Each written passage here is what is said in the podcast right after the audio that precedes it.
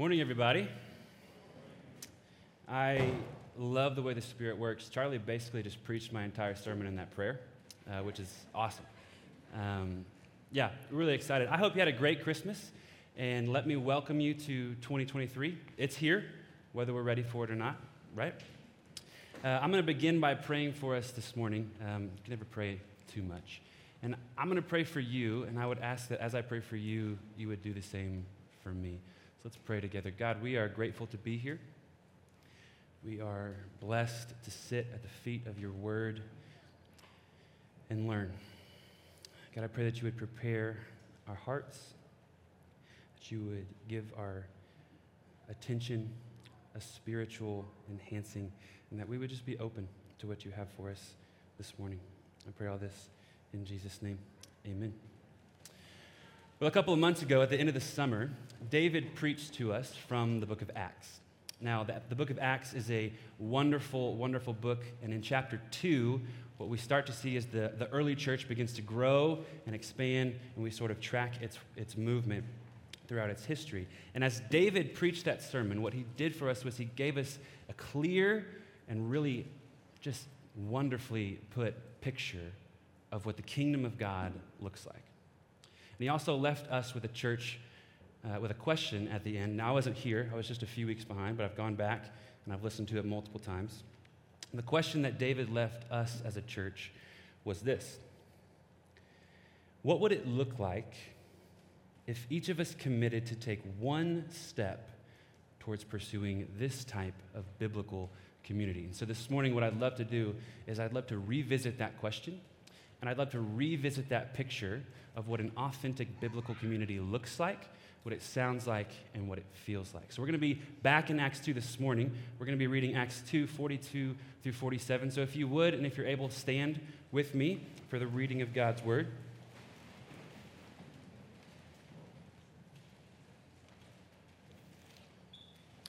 The scripture says this They devoted themselves to the apostles' teaching, to the fellowship, to the breaking of bread, and to prayer. Everyone was filled with awe, and many wonders and signs were being performed through the apostles. Now all the believers were together and held all things in common. They sold their possessions and property and distributed the proceeds to all as any had need. Every day they devoted themselves to meeting together in the temple, and they broke bread from house to house.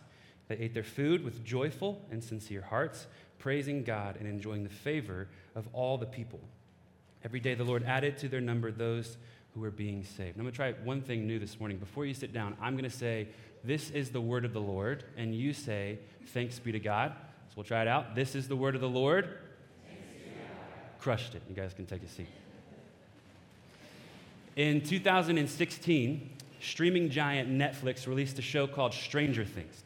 If you haven't heard of the show, I'd be a little surprised, only because since its release, it's become one of the most celebrated and award winning shows of all time. It is a huge, huge fan favorite in our streaming world today. And my family is a huge fan of the show. I will candidly admit that we are always waiting uh, with our, our, our, popcorn out, our remotes on for the new season or whatever it is to come out. You have one season left if you want to catch up, but that's, that's completely between you and the Lord. Uh, but I'm so fascinated by the show that I, I, was doing some research into how this show has impacted Netflix's numbers, and I came across a really fascinating article. I'd love to share some, some insights from it with you this morning. Since 2016, when it, was, when it was released, viewers on Netflix have logged over 1 billion hours watching Stranger Things alone. That's billion with a B. In 2019, the third season of Stranger Things was, was released on July 4th. And you would think July 4th, people are out and about, they're with friends, they're with family, they don't have time for television shows. On July 4th, 2019, 40.7 million households tuned in to watch the release of Stranger Things Season 3. And within four days after July 4th, 20 million households had finished the entire season. And so when I read these numbers, I was like, wow, you know, we watch a lot of TV nowadays, but even for us, this is bad. Like, this is really bad. And as I was peering into these numbers and even trying to think about why I love the show, it, I was really taken aback. If, if you're not familiar with the show, the basic premise is this it follows a small group of friends who, for all intensive purposes, are, are, are losers. They don't really have a lot of social interaction outside of their basement. They, they, are, they don't really go out, they don't do anything outside, they stay in their basement, they play video games, they play board games, and they just make jokes and have fun. But as the story moves on, you know, one of the characters is, is mysteriously abducted, and there's all these big drama, you know, really tense moments. You're at the edge of your seat.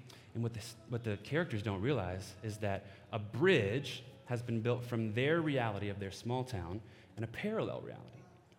And this parallel reality is characterized by all things bad, right? It's icky, it's sticky, it's, it's got all the things that go bump in the night running around it. You do not want to find yourself in this parallel reality.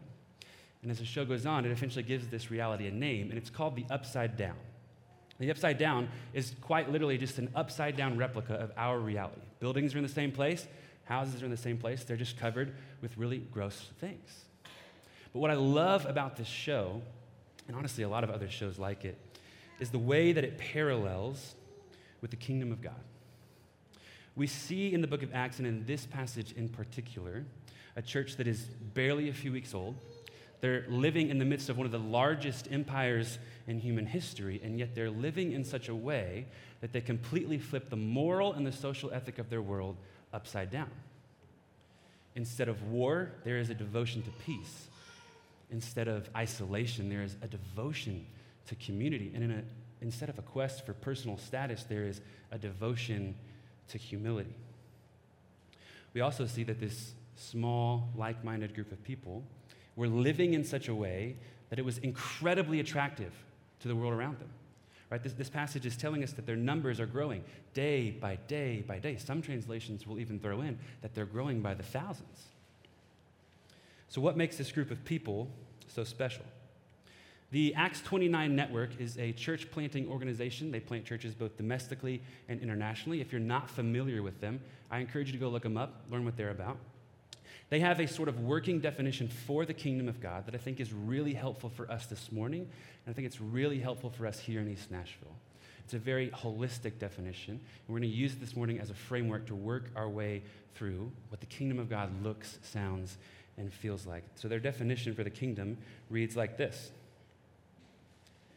The kingdom of God is where the Father's rule is exercised through the Son by the power of the Spirit so that it is willingly obeyed, gloriously displayed, and happily enjoyed among his people. I'm going to read it one more time. The kingdom of God is where the Father's rule is exercised through the Son by the power of the Spirit so that it is willingly obeyed, gloriously displayed, and happily enjoyed among his people. Now, those three pillars at the end willingly obeyed, gloriously displayed, and happily enjoyed. Those are going to be our framework for this morning. We're going to work through each of those bit by bit. But notice the order of those three is on purpose. Notice that it doesn't begin with happily enjoyed. It begins with willingly obeyed. And this is important for us to say out loud because it's important for us to realize that following Jesus does not naturally begin with believers being filled with joy from sun up to sundown. If you've walked with Jesus for any amount of time, you know that there are days where it is far more difficult to be joyful, and it's far easier to walk in obedience. I think of my own children in this, in this right. I assure you that as my children were born into the family of Beard, they, just, they did not come out naturally enjoying everything we asked them to do. Right? There is a, there still is a process of learning willful obedience as they're taught the values and the identity markers that we've chosen as a family to uphold. And so, as they learn to obey those things, they eventually, Lord willing, will begin to enjoy them. But it's natural for us, okay? It's natural for us within our process of spiritual growth to learn obedience first. And as we learn obedience, we then lead to displaying the glory of God. And as we display that glory, we then experience the joy that goes above and beyond our circumstances. And I really don't think that we can get this twisted. I think it's important to know this. Because if we approach our life with Jesus expecting sunshine and rainbows, I think we're going to be really disappointed. But if we can begin by learning to walk in obedience, and we can learn to strengthen our faith in the words of God, then our faith in God is dependent upon His words and not the way in which we think our life is meant to turn out. I think this is really important for us today, especially considering the lies that many of us have either been told or are being told that following Jesus is meant to lead us to a life of personal comfort and happiness. Hear me say this, friends. The kingdom of God is not about our own personal comfort, and it's not about our own personal happiness. The thou shalt and the thou shalt nots, right? We're familiar with those. They're for your good and they're for his glory, but they sure don't lead to a life of smooth sailing and calm seas. C.S. Lewis, great writer, theologian, thinker of his time, spoke to this idea in, in a way that I think is really helpful. I, I discovered it as I was doing some research and listening to some other sermons. But C.S. Lewis says this He says, I didn't go to religion to make me happy. I always knew that a bottle of port would do that. If you want a religion to make you really comfortable, I certainly wouldn't recommend Christianity. Now, now, I just think that is incredibly remarkable. Okay, here's a man who's considered one of the greatest thinkers of his time, and he's saying, hey, if it's happiness I'm after, a bottle of port can do that for me. And for that matter, you can sub out port with any of the other things that we're told are going to lead us to happiness. Right? Sex, financial status, climbing a social ladder, climbing a ladder at work, or on the flip side of that coin, things that are in and of themselves good, but we love in a way that's not good for us. Things like our marriages, Things like our kids, I, I struggle with that one. Things like travel, ministry. Many of these things are good gifts from a good father. But when we look to them for ultimate joy and ultimate fulfillment, I think we're, gonna, we're, we're starting down a really dark and dangerous road. Think about how different this is from our culture's perception of happiness. For that matter, think about how different this is from many of our current Christian circles and their definition or prescription of happiness? If we're beginning to look to things, and we're looking at these offices, these good things that God's given us, if we're looking at them for our ultimate joy and our ultimate fulfillment, then are we really surprised by the rampant increase in things like depression and anxiety and moral failures and addiction that is sweeping the world around us? Day by day, week by week, moment by moment, we're being told, hey, if you just give in to that particular desire, if you just search yourself and whatever comes to the top, if you just latch onto that, well, that's your ticket to happiness. That's where you'll find your worth. That's where you'll find your meaning. And our, our, our experiences are telling us something different. Our experiences and our circumstances are telling us, hey, these things that we're, we're trying, they're not quite doing the trick. So we move from one option to the next, and we convince ourselves that if we just work a little harder, or we just search a little further, then we'll find the missing piece. Friends, the kingdom of God is not about working or earning your way towards anything, let alone personal comfort and happiness. Take this passage, for example. Imagine Joe Schmo walking down the streets of Jerusalem, right? Hey, you need a house? Well, I got a house, take mine. I'll sleep on the street for a week. That sounds great. That's good for Joe, but that doesn't necessarily sound very comfortable for Joe. Where the kingdom of God is defined by self sacrifice, a devotion to lay down our lives for others, it flourishes. Where the kingdom of God is defined by the personal pursuit of comfort or personal happiness, it dies. That's why this early church, who again is just a few weeks old, was so attractive to the world around them. They had a message hope, redemption. They preached it and they lived it out. It met right here in life and in practice. And as I look around the world today, what I see and what really bothers me is so many Christian circles in particular who are so preoccupied with orthodox beliefs, which again are good things. They're so preoccupied with them that they completely throw aside orthodox practices. And when we do that, it slowly begins to destroy us from the inside out. It's killing us inside the church walls, and it's killing our witness outside the church walls. There's nothing attractive about that. That's what made this church so special. But the common theme among all these, these hard things that we've talked about, right? We've talked about a lot of hard things over the last few months. We've talked about lament, suffering, hope, peace in the midst of darkness, and how we, how we find that, those are not necessarily joyful and triumphant topics, but they're real.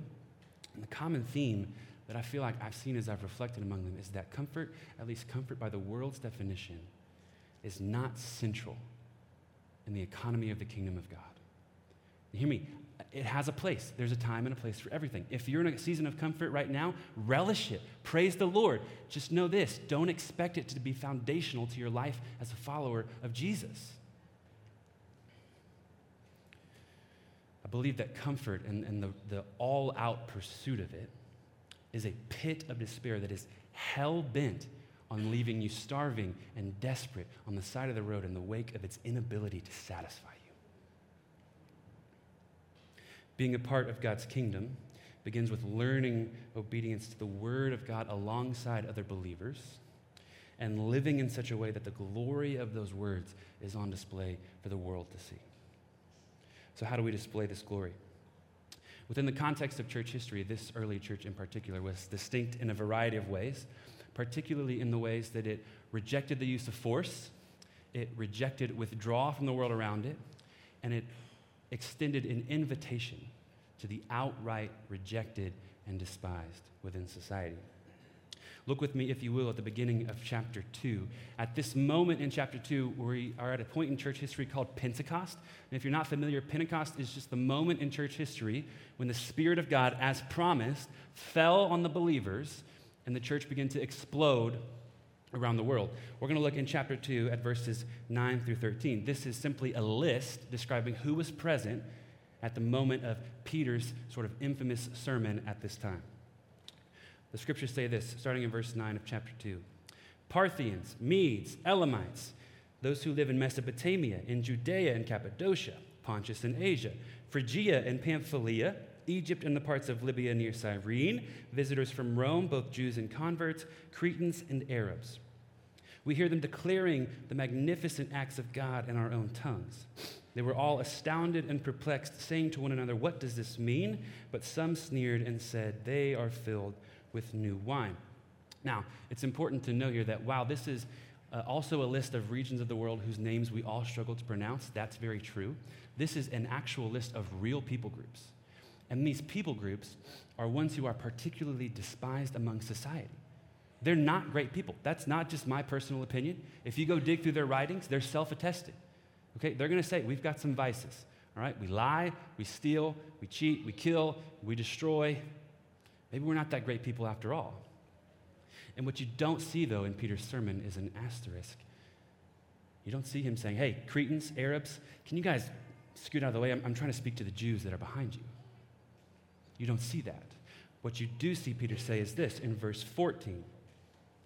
Peter says this in verse 14 Peter stood up with the eleven, raised his voice, and proclaimed to them, Fellow Jews, here's the important part and all you residents of Jerusalem. Let me explain this to you and pay attention to my words. The message of the kingdom of God is one that brings good news to the poor, hope for the sinner, and an invitation to the outright rejected and despised. There is no other qualification in Peter's message other than Jesus. It's not Jesus and circumcision. It's not Jesus and a certain social status. It's not Jesus and a put together moral life. It's just Jesus. If you've heard David Hanna talk about this, he says it really well when he says, as soon as you move past the and, you've reached a point of heresy. There is no and, it's just Jesus. That's not scandalous enough for you this early church was also distinct in the way that it stood in contrast to two relevant ideologies of its time. The first was that of the Zealots. And for the Zealots, when they got their heads together, they said, hey, we're going to bring about the kingdom of God through force. That's how we're going to play our part. So for the Zealots, it's not our way or the highway, it's our way or you're dead. There's no other option. And yet we see Jesus time and time again speak into this and say, that's not how the kingdom of God's going to come about. It's the meek will inherit the earth, not the ones with the biggest swords. Look at the Garden of Gethsemane. In the moment when Jesus is being arrested, being about to be led to his trial and eventual murder, Peter, his most important disciple, freaks out. What's he do? He chops off a dude's ear. You don't see Jesus say, Peter, nice shot, bro. You don't see Jesus, hey, take off these hands, we'll loose these chains, we'll hit the road. You don't see Jesus say that, but what you do see Jesus say is, Peter, stop. This is not how we're going to do this thing. And you see Jesus move towards this man and restore that to him which was taken by force. The second ideology this kingdom stands against is the Essenes. Now, unlike the Zealots, the Essenes, they're not about force, but as they put their heads together and they said, hey, how do we play our part in bringing the kingdom forward? Basically, they looked around and they said, the world, it's no good. Right? So you see that desert out there? We're going to move way out there. We're going to build our villages, build our homes. We're going to get, as far away from them as we possibly can. That's not this kingdom either. This kingdom has no place for withdrawal. The church is in, but not of the city. The church lives within the city walls, but they live by a different ethic. This kingdom is meant to be a city on a hill, shining for the world to see, calling them to a better way of living. For me, I've, I've always struggled with the sort of ordinary, mundane things about life. I've always been a dreamer since I was a young man. That's why stories like Stranger Things, Lord of the Rings, whatever sort of mega drama you, you have, it really draws me in. It captivates me. And as I've reflected on this idea, I've, I felt the Lord give me a particular burden that I, that I feel like I want to share with you this morning, and that's this. Friends, don't miss the glory that is to be found in the ordinary. God uses ordinary things like our work, like our friendships, like the way that we have fun with one another. He uses ordinary things to bring about non ordinary means. Our sanctification, right? Our conforming of our hearts and minds into the image of Jesus, our righteousness, our subscription to the kingdom ethic. He brings those about. Those are not normal things, but He uses ordinary things to do so. The most significant shaping that's going to happen in your life is going to happen along the spiritual rhythms and practices that you put in place now. And it's going to happen over the decades and decades that you engage in those practices, but it's going to happen so slow, you're not going to realize that it's happening. It is a slow, slow burn, friends. Now, there's, there's going to be moments of breakthrough. There will be miracles. This is the kingdom of God. It would be foolish for us to say there won't be. But don't lose sight of the impact that God makes on our daily, ordinary lives. It's through our daily lives that the glory of God's kingdom is put on display to all who are lost and who are searching for hope. As we learn to willingly obey Jesus, we begin to display the glory of God. We then begin to enjoy the richness and the satisfaction that only the kingdom of God can offer us. So, how do we enjoy this kingdom? I think that if we today in East Nashville or wherever you're at this morning are going to embody this kingdom, then we need to cultivate things in our life which are going to lead us into God's presence. Two things that I think can help here. The first one is this we've got to find our own spiritual rhythms as individuals, as family units, whatever that might look like for you. We've got to find our spiritual rhythms. We've got to lean into them and allow God to do his work in the small and seemingly insignificant moments. We've got to take an honest look in the mirror and we've got to ask ourselves some questions. We've got to ask ourselves hey, what, what are we doing to remind ourselves of truth? What are we doing to remind ourselves of all the things God has done in our lives and in the lives of people around us? We've got to ask ourselves, and this one was a tough one for me. We've got to ask ourselves if our citizenship in God's kingdom and the many, many things that come with that is dictating the way that we live, or is the way that we want to live dictating our involvement in God's kingdom? This is where the, the, the typical Christiany, churchy phrase, quiet time, would come into play as you're talking about spiritual rhythms. Now, quiet time is uh, not a very favorable phrase, especially by myself, because it doesn't sound very inviting right? There's nothing pleasant about the idea of quiet time. Quiet time is something that I would say to my son when I say, hey, buddy, I notice you're having a hard time listening to anything and everything that mom and dad are saying today. So why don't we, why don't we go to your room, we'll have some quiet time, we'll reset. Or, hey, buddy, I, I just noticed, you know, you chased your brother down the hall with a screwdriver. That's a true story. Uh, we don't do that in this, in this family. So let's go to your room. Let's have some quiet time. We'll, we'll try again. I don't know about you, but that doesn't sound very inviting. And yet, Christian subculture has created this picture in our minds of quiet time. You know, it's, it's got to be in the morning. It can't be any time past 7:30. It's got to be at a table, maybe in a closet, away from people. You got to have coffee. No other beverage is an option. Right? You've got to be at your table. You've got to have your Bible open. You've got to have the, mo- the most complex Bible reading plan possible. And you've got to check that day's boxes. And if you do that, you're ready to take on the day. Oh, but if you don't do that, well, you might as well stay home. That's the picture that we've been given. And I think it's valuable and necessary for us to fight for that and take it back because quiet time is not about checking spiritual checkboxes. Quiet time is about stilling our hearts and our minds at the feet of Jesus and allowing Him to speak truth and value into our lives. And if we don't do this, right, if we get caught up in the hustle and bustle of our everyday mornings, which you may say this is understandable. Give yourself a little grace in that. But if we continually give ourselves over to the hustle and bustle of our life, how then can we expect to walk out our door any given morning and face what that day has to throw at us? Because the reality is, is if we stopped to share the burdens that each of us are carrying into this room this morning, it would not take very long before we realized how heavy life really is. Life is heavy and it's hard. And if we don't fight to pause and allow Jesus to speak truth and value into our lives, then rest assured you will go look for truth and value somewhere else. And it will not give you what you want, and it will not give you what you need.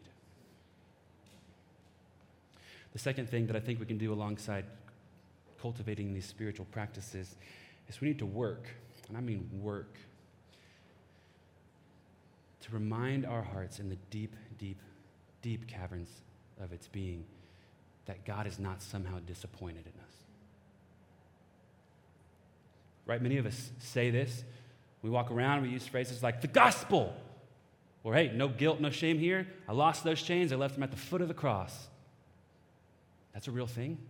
But we say those things and we walk around and we act and we think in very different ways. We have to work to remind ourselves that God is shaping us. He's shaping you in the midst of His love. God's not standing outside the door saying, hey, as soon as you get that particular area together, you can come on in. That's not how this works. God is standing at the door saying, here's my invitation, take it, come in, I'll help you get it together. That is what sanctification is. And yet, many of us fall prey to the busyness of life, whatever it might be, and we go out our door any given morning and we allow the devil to just punch us in the mouth and let our teeth fall where they may. I genuinely believe in my heart that our, our, our life in the kingdom of God, our vitality in the kingdom of God, is dependent upon our willingness to fight against the lies and oppression of the enemy with the truth of the gospel. It's why the Bible says, Thy word is a lamp unto my feet and a light unto my path. This is a word from God. Feed yourself on it, take it in. I wonder if you would uh, imagine a time with me where we as a body, where we as the church at Lockeland Springs lived and embodied the kingdom in this way. I wonder what our neighborhoods might look like. I wonder what our neighborhoods might sound like. I wonder what our work circles, our work conversations might sound like if we gave ourselves over to this. I can go one more step further. I wonder what our homes would sound like. I wonder what our relationships with our parents or our spouses or our kids or our siblings, what those might feel like if we fully bought in to this kingdom. A couple of years ago, my wife, Mary, and I had the opportunity to go to Israel. We were there for about 10, 12 days, and at one point in our trip, we reached the Dead Sea. If you aren't familiar with this sea, it is very well named because nothing can live in it. The salt concentration is so dense that no vegetation, no animals can live in the sea. If you were to go take a good amount of drink of that water, you're not going to do too well. Uh, so don't do that. But at this point in our trip, we spent some time at the Dead Sea and we began to hike up into a mountainous region. We begin to hike through what are called wadis, and wadis are simply dry riverbeds. It's the, it's the region that David was fleeing from Saul in the book of Psalms. This is the region that he, that he ran through. And as we hiked through these, these wadis, we reached a point where we came up and we came down. And at the base of this particular wadi was a waterfall. It, it was gushing and, and streaming as waterfalls tend to do, and it was pulling up at the bottom. It's probably eight, nine, ten feet deep. In our group, there was probably 35 of us. We sat on the edge of the water, and our guide began to teach us. And he read to us from the book of Ezekiel. And in Ezekiel, God gives the prophet a particular vision of a time in the future where the temple of God sits atop a mountain and living water flows from this temple. Living water, biblically, all that means is that it's water that moves, it's water that's not stagnant, it has life. And as this living water flows down this mountain, everything it touches comes to life. Trees flourish, vegetation sprouts. And eventually, this water that flows from the temple makes its way into the Dead Sea. And the prophecy says the Dead Sea comes to life. And as our guide was giving us this picture, he slowly began to walk his way back into the water until he was about chest deep. At that point, he extended an invitation to us. He'd been with us for days. He knew that we had literally just hiked across the wilderness. He knew we were tired. He knew we were thirsty. And he knew what we needed was right in front of us. So he extended an invitation. And I'll never forget that moment because it was so palpable. Like you could reach out and touch it. Like I'm sitting, I'm looking at the guy next to me saying, I'm not going to be the first one to go, you go. And then, quite literally out of nowhere, an elderly man from behind us, probably 75, 80 years old, just came sprinting down the middle of these 25 year olds, hooping, hollering, as 75, 80 year old men do. And he just dove straight in the water. Now, at that point, we're all on our feet because we know what has to happen next. And as I was, was reflecting with my wife on this moment, she was sharing with me her kind of thought process and what it looked like. And as she kind of started to stand up and was on the edge of her seat, she began to think things like this I got to take my shoes off. I got to take my socks off. There's like 10 feet of rocks I've got to walk over. That's to hurt. Got this big backpack that has literally all my possessions while I'm in a foreign country. There's 30 of us. I don't want things to get lost. Oh, I didn't bring dry clothes. I'm going to be sopping wet all day. I don't want to do all this work. I wonder how many of us are in that particular space today where we know what we need, or at least we have maybe an idea. We've been given an invitation, and it's, it's right there, it's right in front of us. And yet we're trying to keep one foot on the land, all the while stretching and dipping one foot in the water. And we're asking ourselves and we're asking God why our hearts and our souls feel so dry. Like, why do I feel so tired? I'm going to take the liberty as the discipleship minister to ask you what would it look like if you joined a small group? Hear me say this I know what that requires, I know it's difficult, it takes work, there's a bit of awkwardness at times. I know what it requires, but I also know this it is worth it. If you're in a small group, what would it look like for you to give yourself over? To surrender yourself to the people that God has uniquely placed you among and give yourself over to them in faithfulness and in love? What would it look like for us as a congregation to take part in the new initiative that starts next Sunday night that we're calling the table? where we gather in the Commons on a monthly basis and we eat together, we pray together, we read scripture together, and we quite literally sit in the tension of the sacred and the ordinary. And we allow God to do his work. Jesus' message when he began his, his ministry was not some illustrious kind of rant. It was very simple. Jesus began his ministry and he said, Repent turn away from. For the kingdom of heaven is at hand. This is the kingdom that he's talking about, where redeemed people live surrendered to God's word and in faithful service to one another, that kingdom is here. The question for us this morning is are we living in it? So, what we're going to do now is we're going to move into our prayer and altar time. So, what I'd ask you to do is uh, just get yourself comfortable. If that's in your seats or at the altar, uh, just posture yourself in a way that you can approach the Lord.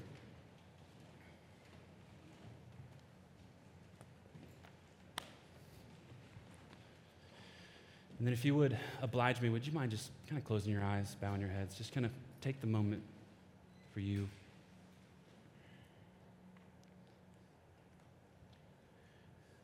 Would you just ask the Lord this? Would you just would you ask the Lord to show you what it is that might be holding you back this morning?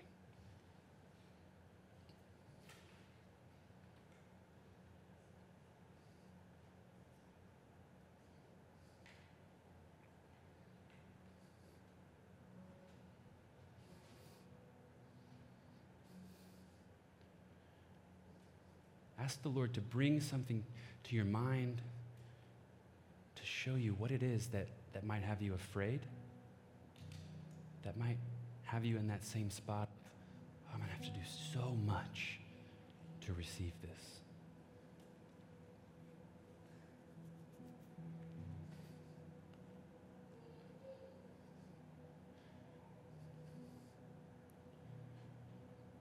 Would you ask the Lord this morning to show you something that you might need to let go of?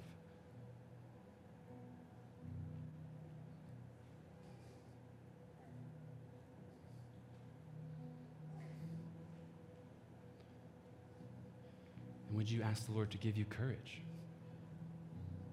Give you courage to, to reach out, to ask for help.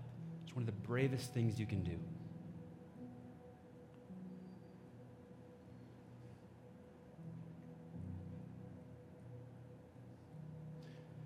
God, I love this church. I love these people.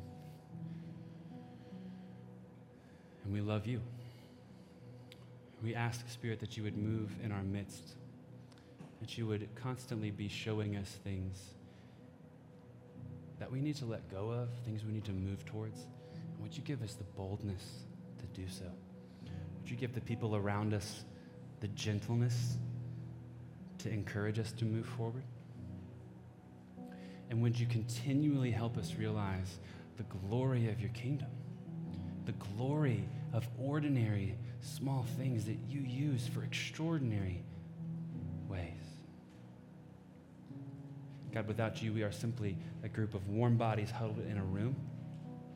And yet you have filled this room with power and purpose, and you've given us your holy word to feed our souls and our hearts with. I pray that we as a people would do that together. Pray this in Jesus' name. Amen.